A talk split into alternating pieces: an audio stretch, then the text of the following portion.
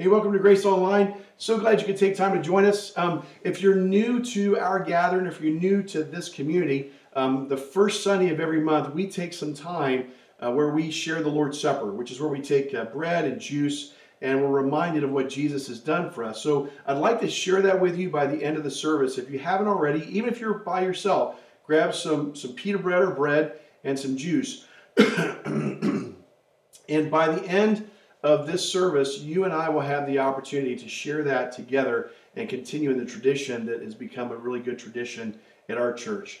Uh, this week, I'd like to share a message with you uh, regarding just us losing our breath. In other words, the question I have for you are, are you unable to catch your breath in this season? There's a lot of things I think that could affect that. Um, our routines have been changed. The routine that we're used to is out of whack based on this current pandemic.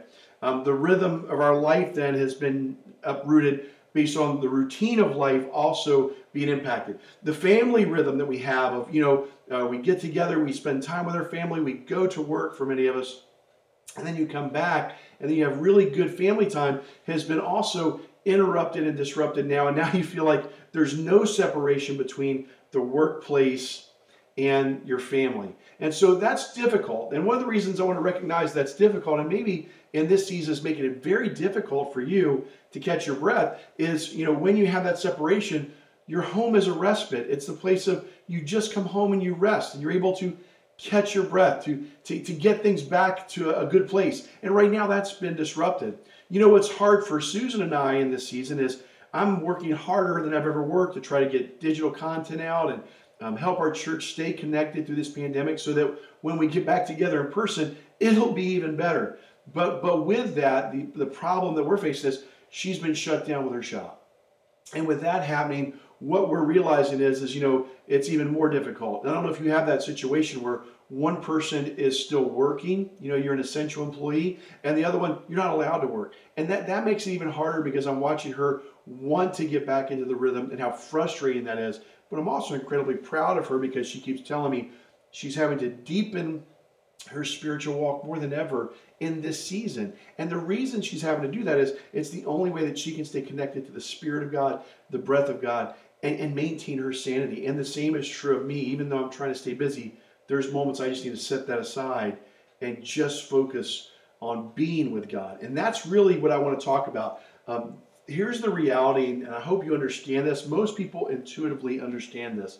There is a gracious, loving creator. And if you read the book of Genesis, one of the first things that we're told in the Bible is he breathed into mankind, into man, and he became a living soul. So the reality is, is that God has breathed you and I, and breathed the original man into existence. And there's something about receiving at the appropriate time the breath of God, which can radically change our ability to catch our breath. We think it's more sometimes about the uh, the calendar, or we think it's about uh, the chaos of our life or the lack of finance in our life. But but nothing could be further from the truth. The real reason that you and I can't catch our breath is we just are not allowing the breath of God to come into us and quicken us back to where we need to be.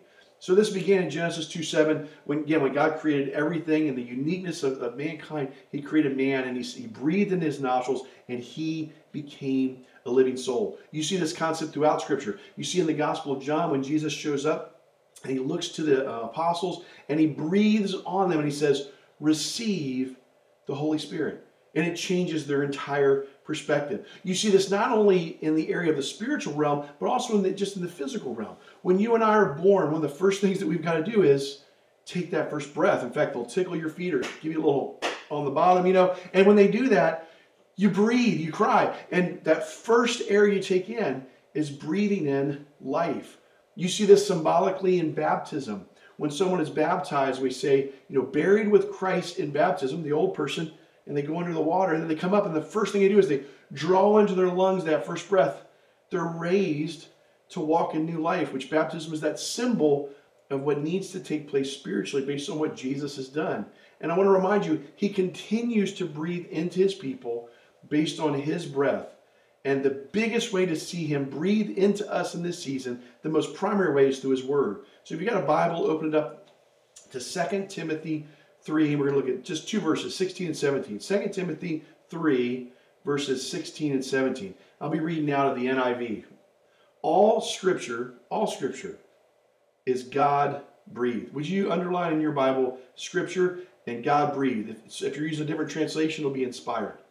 All scripture is God breathed and is useful for teaching, rebuking, correcting, and training in righteousness, so that the man of God may be thoroughly equipped for every good work. So, so here's the reality, and also underline or, or um, circle equipped. These are the three areas I'd like to camp on. I'd like to talk about this.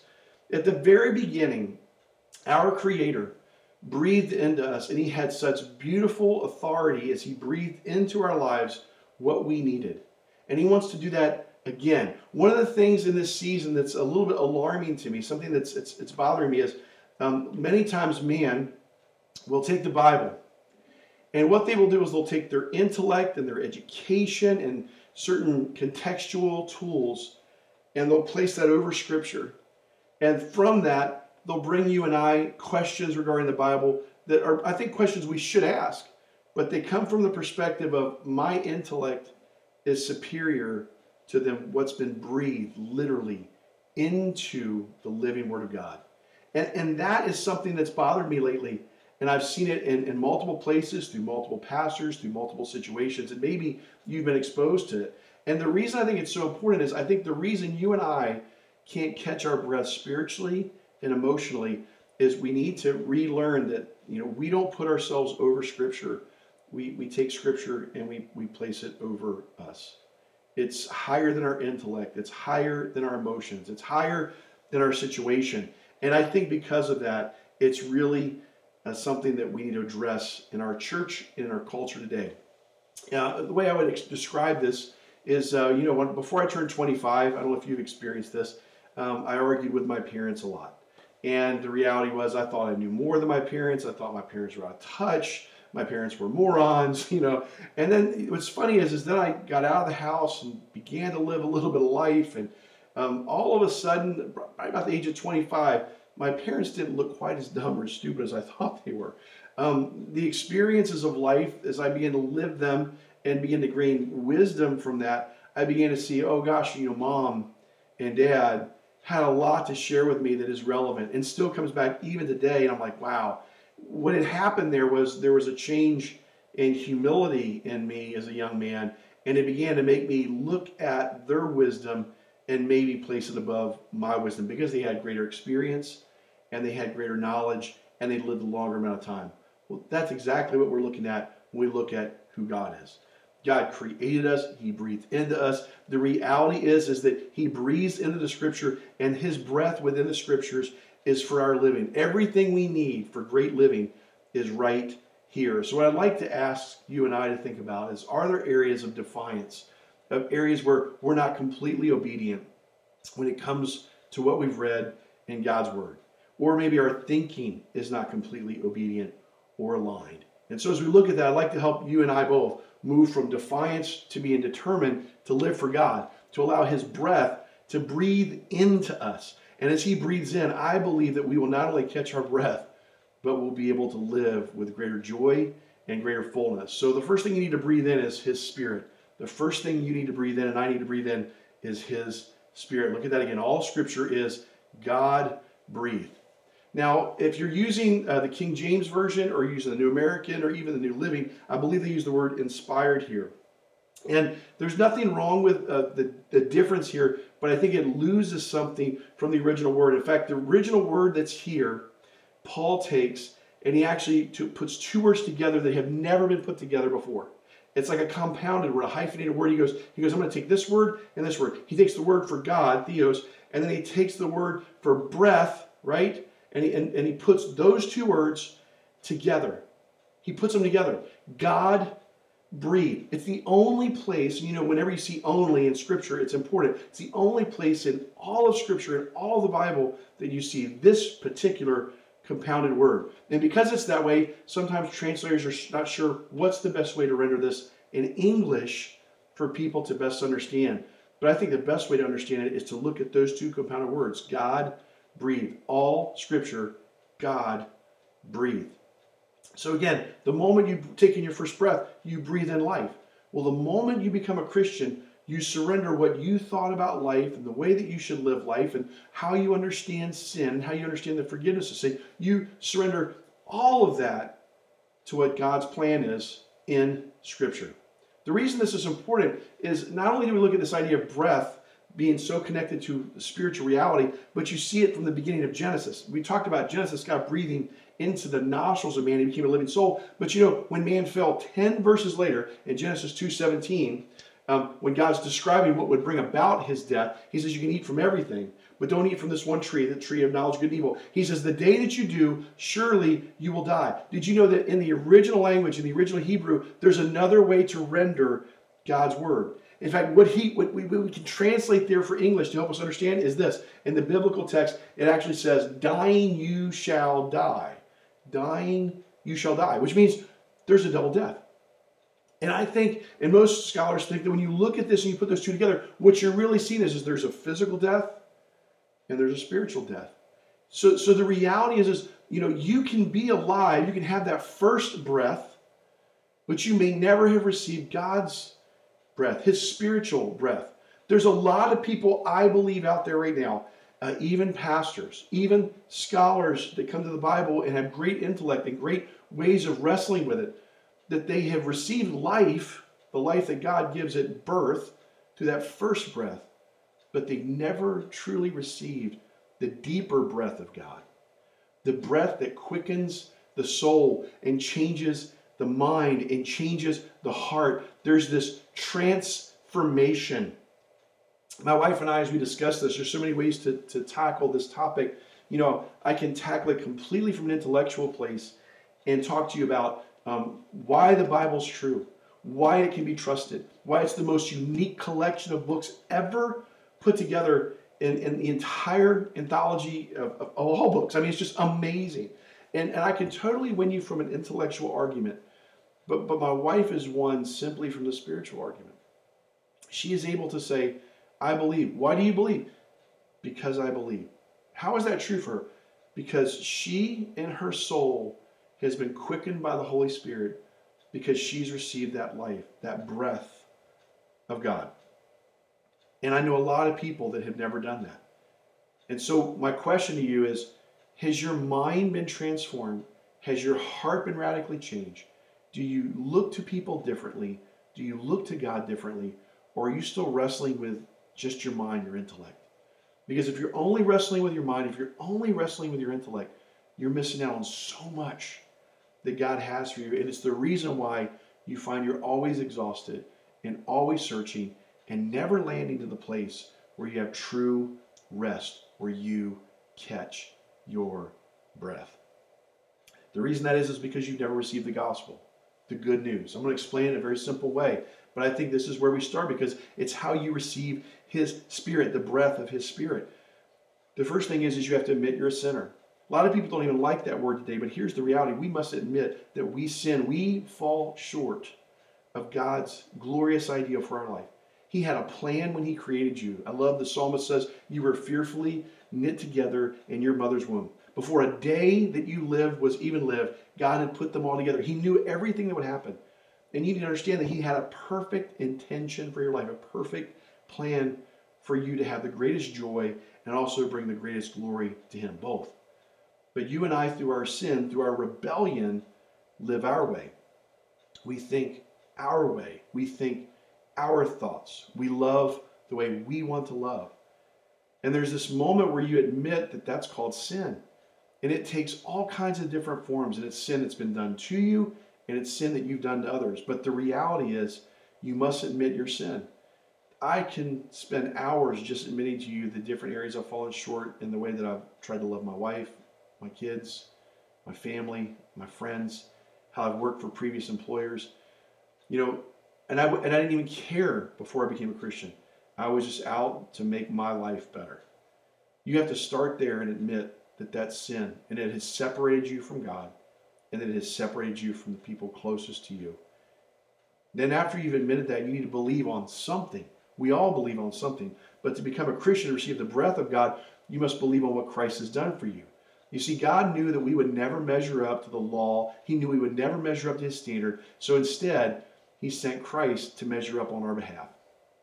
For three and a half years of Jesus' ministry, or 33 and a half years of his life, he lived a perfect life without sin in thought or deed. And then because he was the perfect living human being, because he was God in the flesh, he allowed himself to be sacrificed. Because the Bible is clear without the shedding of blood, there's no removal, remission, or covering over of sin. And so Jesus knew this, and it broke his heart to know that our relationship with the Father was broken. And so he died for you and I when he went to the cross. When he was crucified, he allowed himself to be crucified. And by doing so, he offered up the perfect sacrifice to God to appease, to cover over the sin of all humanity. He did this for everyone. And the reality is, is that when you believe, you put all of your hope and your trust on him. You're banking on nothing else. There's no plan B. I'm accepted by God simply because Christ died for my sins and he died and he rose again three days later because the grave could not hold him. And then once you believe that, you commit your life to him. And as you commit all of you to him, you receive all of him.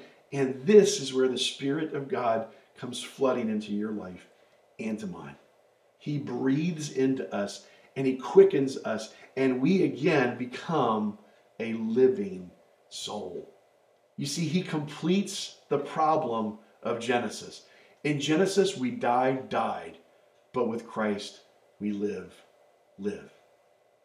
We received a physical death and we received a spiritual death. Now we receive a spiritual life and one day a physical life on and on. You will never die. Even though you might die in this world, you will be alive with Christ and you will even be resurrected one day with your body to spend eternity with Him. It's an amazing reality, but this is the two bookends in my mind of the greatest news ever told. In Genesis, through Adam, we died, died. And through Christ, we live, live. Have you done that? Have you admitted, believed, and committed your life? So I want to pause here because I want to do that with you before we go to step two, because you need to receive His breath. If you have sensed that God is saying this is a moment you need to recommit or you need to commit your life to Him, would you please take time to do that? Would you pray with me right now to renew that relationship so you can have the breath of God or to begin the relationship? Let's do that together. Our Father in heaven, thank you so much for everyone listening by video. Lord, your good news is so good. It is so much better than anything in this world because all we see around us is death and death. And that's because of sin, God. Sin permeates every layer of creation, including me and including you. God, we corporately admit our sin before you. We have sinned in thought and in deed. We've sinned against you, and we've sinned against humanity. Even those closest to us, God, we've wronged them for our own selfish interests at times. But God, you knew this was in our very nature in the fall when we experienced both deaths, physical and spiritual. And you didn't want to leave us this way, so you sent Jesus to receive the penalty that we deserved. And God, He died the death that we should have, that we might have the life that He now has. God, we put all of our hope and all of our trust in Christ alone. Thank you for him dying for me. God, we thank you corporately for him dying for us. And God, the best we know how, we commit our lives to you, we surrender them to you, we move in a direction that says whatever you want for our lives, we receive as the best. And we set aside the things that we used to think were the best because we know you have the very best and good for our lives. So we commit to what you want for us, even when it doesn't make sense. And God, I pray that you would fill us now again fresh and new with your Holy Spirit. Breathe in us and allow our bodies to be quickened so we might live for you again. In Jesus' name, amen. Hey, if you prayed with me, take some time to fill out a Connect card. Um, you'll find that in the chat area or in the comments area. There's all kinds of different places you'll find that. It's not hard to find. Fill that out, please. Tell me if you prayed to recommit. tell me if you prayed for the first time. I want to get some resources to you so you can be successful in your faith journey. So the first thing that you and I need to do, no doubt about it, is we need to receive his breath, okay? First thing we need to do is breathe in his spirit. The second thing we need to breathe in is instruction instead of corruption. So uh, from the moment that you actually become a Christian, from the moment you say yes, instruction is what you need, but corruption comes in right away. Satan would love for nothing more than to say, okay, it's great you got your get out of hell free card, but you know what? You can still live, you can still do things this way, you can still live the way you've always lived. But the reality is, is you and I need to get rid of that corruption, that corrupted nature. We need to shed it day by day, moment by moment, because Christ has purchased us a new life through the instruction that He gives. And what's needed here is the humility factor. I recently started hunting um, turkeys. Y'all know I do deer hunting. I've hunted other things as well. I've Been a hunter growing up. And uh, the reality is, is, I'm a horrible turkey hunter. First day I went out, I probably should have had a turkey. It was uh, last Saturday. And I was out there and I could hear them gobbling and they sounded great. And I was using my mouth call. I was calling to them and they were coming in closer. And then I, they started going away. And I'm like, what's going on? So I got up a little bit and tried to sneak a little closer and call again. And eventually, I think I'm pretty sure I, I scared them all off. I, I just turned them out. I'm learning. And um, a buddy of mine, I've been texting them and talking to other friends. And one of the things I'm learning as I talk to them is there's a lot I don't know about turkey hunting and how different it is than deer hunting. And the only way I can get better, the only way I can grow is by admitting that I don't know. And there's things that I need to know and I need to receive and I need to put to work in the practice of this new hunting. And the same thing is true for you. You have to, by humility, say, maybe the way I've been doing life, maybe the way I think about certain issues is not right. A couple of the areas that right now are attacking our culture and we see all around us that I think bring this into sharp focus that are areas of defiance and corruption where there's not that instruction that's taking place is the area of what marriage is and what gender identity is. Now, I don't say this to offend you if you're someone that you identify with a different gender. And I don't say this if you're someone who you have an alternative lifestyle. But here's the reality regarding God's word again. It doesn't matter what I think. It matters what God says. And consistently throughout Scripture, the Lord says marriage is between one man and one woman. In fact, it reflects the character and nature not only of who He is, but it also reflects His relationship with the church, as Christ being, you know, the groom and the church being the bride. So here's the reality. You have to come to a place where it's not what you feel, it's not what you think, it's not how you've been raised, it's not what the current culture is telling you. It's not that I like this person, so therefore I'm going to adapt what I think because I like them. You have to make a stand in your heart and your mind that God's word supersedes your thinking. And when you do that, God always shows up with instruction that helps you and I to grow. That's why it says rebuking, correcting, training in righteousness. Rebuking means to, to show up and, and sometimes go, that's not right. It comes right into our face. Correction means that we receive correction from God and we receive correction from people that are spiritually ahead of us because they've been there and they know this is what God's word says and it's true and it's right. And what you look for is are they alive? Do they have the breath of God, the Spirit of God living in them? And so from the very beginning, though, people have always tried to rationalize Scripture, do anything they can to explain it away. So the reality is, is we still do that, don't we? We still do that. Um, Jesus in Jesus' day, there was religious people that said, you know what? Um, I know it says that Moses, you know, that Moses said you can have a divorce, but what about this guy that was married to all these women, or this gal that was married to all these guys uh, because they all kept dying? And they always look for loopholes and ways to trap Jesus and the culture, or ways that they could get around the law. But the reality is, is at the very heart of God's word, the very heart of it, is a desire for you and I to have the best living, which is based on the creation that God originally intended. And so you and I have to stop looking for loopholes and justification, uh, using our intellect sometimes to come up with very creative ways to interpret Scripture instead of just receiving Scripture for what Scripture says. These are two areas that should not be complicated for us. Marriage is one man and one woman. That's it. In, in covenant relationship for a lifetime. That's God's intent. And the gender that you are born with is the gender God gave you. You are biologically male or you are biologically female. This is reality. And you know, I need to receive this as truth. Stop looking for justification and just receive what God has simply said in His Word. And when you begin to humbly receive that, you begin to see that life, life again. Not the life the way I want it, but the life the way God intended it. And, and this is God's intention for you and I that we would hold the scriptures higher than our thinking, and they would hold the scriptures higher than our feelings. And as you and I do that, abundant life comes as a part of that. As a reminder today for you and I, I think there's no better way to do that than to share the Lord's Supper. Jesus is the one that said he wanted to give us a reminder that everything should center around his thinking. In fact, the way that he lived and the way that he taught was carried to the apostles, and the apostles' teaching carried to us. And, and Paul, in speaking of this, said, On the night that Jesus was betrayed, he, he took bread, and after he had given thanks, he broke it. And he said, This is my body, which is for you. Then he took the cup and he said, um, Likewise, this is my blood poured out for you in this new covenant for the forgiveness or remission of your sin.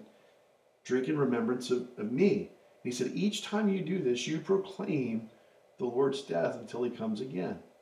The Apostle Paul shares this in 1 Corinthians. And as he shares this with us, he says, I want to remind you to take a moment to make sure you're right. In other words, have you been receiving the breath of God consistently? And are you living in alignment with it? And if you're not, confess that back to Him. Now, we did that a moment ago when we renewed our faith. And then He said, This symbol, this sacrament, is for you going forward as the church. And then as you do that, you'll remember what I've done and you'll recenter yourself. So, again, it's another way to just receive the breath of God in this moment. So, what I want to invite you to do is take some bread if you're at home and some juice, and let's share that moment. And we could, we're going to do this a little different. If you're with your family or you're alone, we're going to do this as a common cup and some bread. And you can use some, some pita bread or some regular bread. And what we're going to do is we're going to thank the Lord for what He's done, and we're going to recenter ourselves. And so all you need is a loaf of bread or a piece of bread and some juice. We're going to drink out of the same cup if you're as a family, or um, you'll just tear off one piece and then share that. If you're not comfortable with that, you can tear the bread and dip it in the cup and then share the two together if you don't want to share from a common cup. But let's do that. So if you would, take a piece of bread and tear it. This is Christ's body broken for you and I. Our Father, I thank you so much that you gave life through your death. That when your body was broken for us, you made a way that we might have fullness. God, we thank you for your body. And we remember what you've done. And we center our faith not on our intellect or our feelings, but on what Scripture says is true that you died for us. Amen.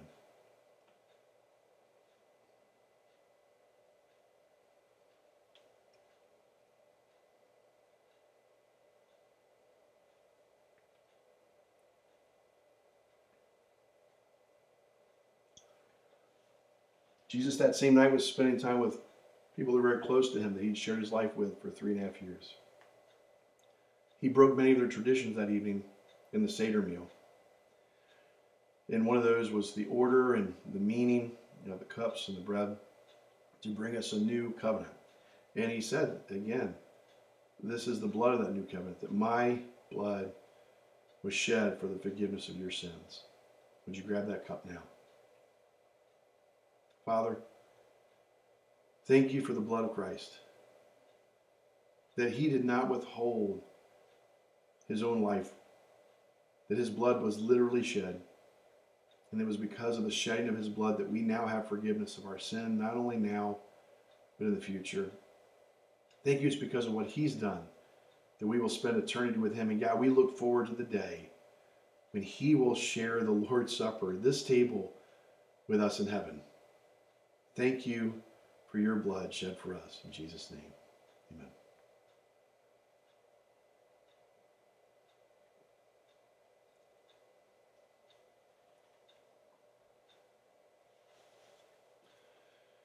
God, thanks for the chance to share communion in a different way with our church family.